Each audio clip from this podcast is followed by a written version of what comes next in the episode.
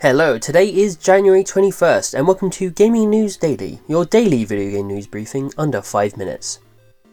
Takamura Imamura has left Nintendo after 32 years at the company, as reported by Gematsu.com. Imamura was a designer on the F-Zero, Star Fox and Zelda franchises, including the character designs for Captain Falcon and Fox McCloud, and the creation of Zelda mainstay character Tingle.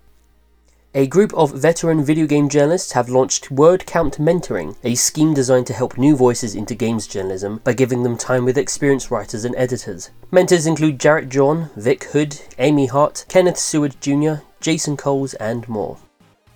The European Union has fined Valve and several major publishers for geo-blocking activities, as reported by Engadget. The EU has fined Valve, Bandai Namco, Capcom, Focus Home, Koch Media, and Bethesda parent company ZeniMax a total of 7.8 million euros for restricting people from one EU country purchasing games at a cheaper price from another.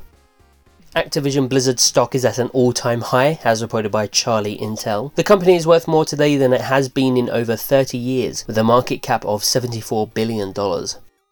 An early demo build of The Legend of Zelda Ocarina of Time has been discovered by Nintendo preservationist group Forest of Illusion, as shared by Eurogamer. Some interesting finds include a soul medallion, which lets Link become Navi and fly around, as well as medallions that allowed him to warp or hide in a cloak of darkness. A very different Hyrule map was also discovered, as well as a beta version of Kakariko Village, an early Epona archery test, Link's Pegasus boots, and more.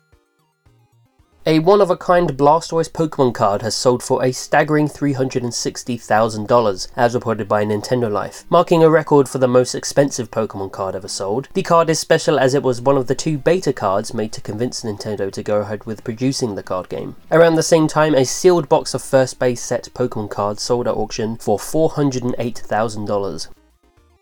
Among Us developer Innersloth has promised that a 2021 roadmap is on the way, as reported by IGN. Their latest development blog explains how the sudden extraordinary success drastically changed the development, including the cancellation of its sequel, with the behind the scenes workings having to be streamlined.